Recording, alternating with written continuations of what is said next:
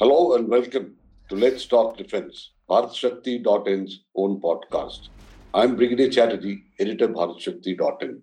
In our previous uh, episodes of this series on equipment with the Indian Armed Forces, and especially the Air Force, we have discussed about various categories of fighter aircraft, surface-to-air missiles, and radars as part of an air defense setup, with a brief mention also about the Iron Dome missile defense system with the Israelis.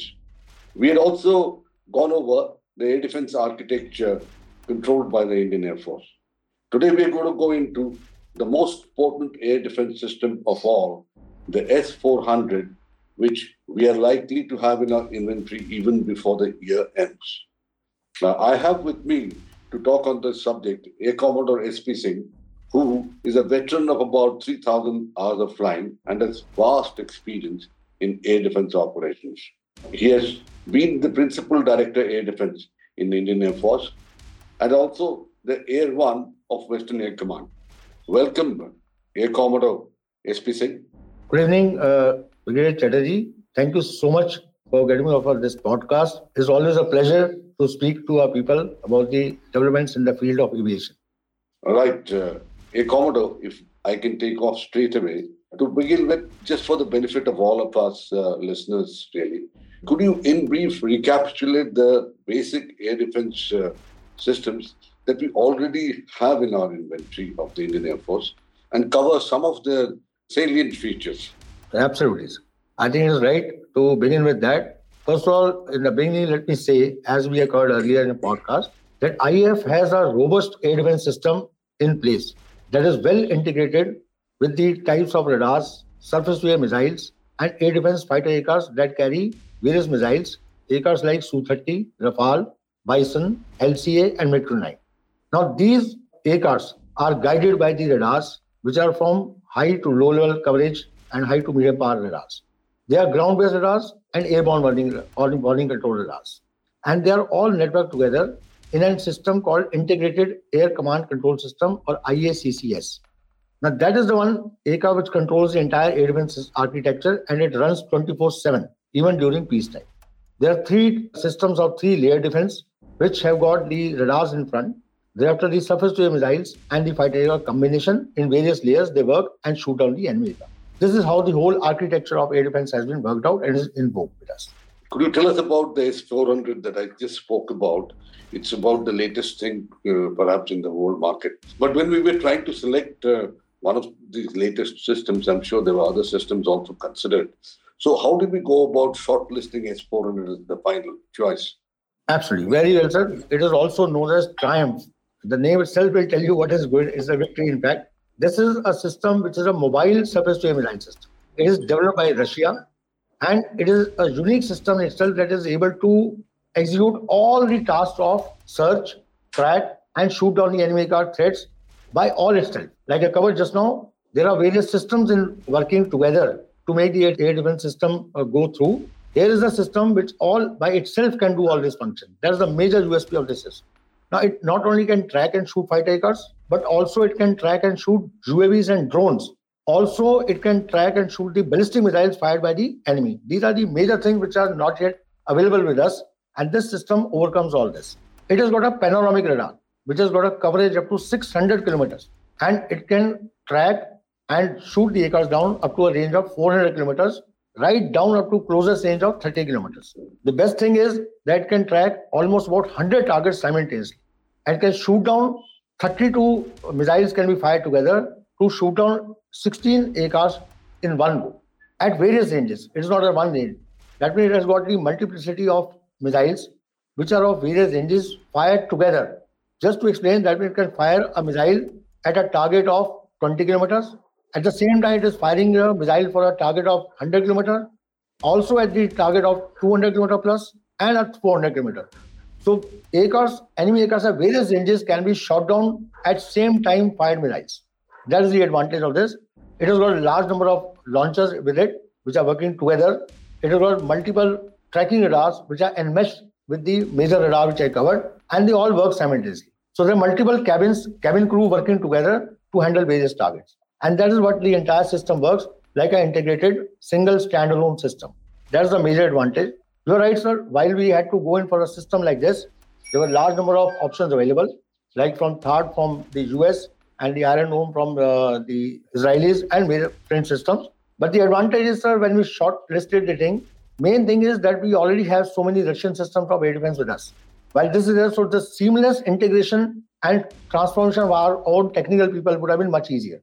Secondly, this is a system which is very robust in its qualities and quantity and can handle the requirement that we have in a very efficient manner. That's how we shortlisted this system and it worked in favor of us. That's how it has been chosen. All right. Uh, If I just build a little bit on what you've just said, am I to understand that, let's say, if an aircraft is taken off from a Pakistani airport a little bit in depth, and Pakistan is not too wide, maybe about 400 kilometers or so, that even before it really gets into Indian skies, we can shoot it down if we have this system deployed on our western borders?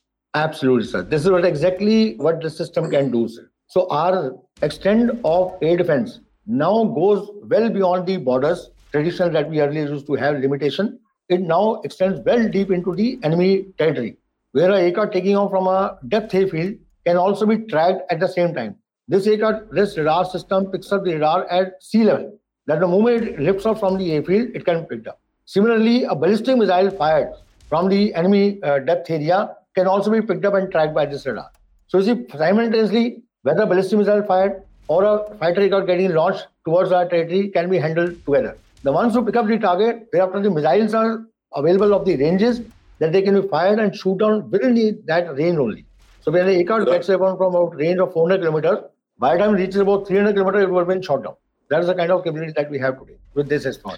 Okay, you talked about certain limitations in the current systems that are in use. Now, as far as this system is concerned, part of the limitations, of course, is uh, well, I think taken care of by the way that you talked about that this missile can be launched yeah.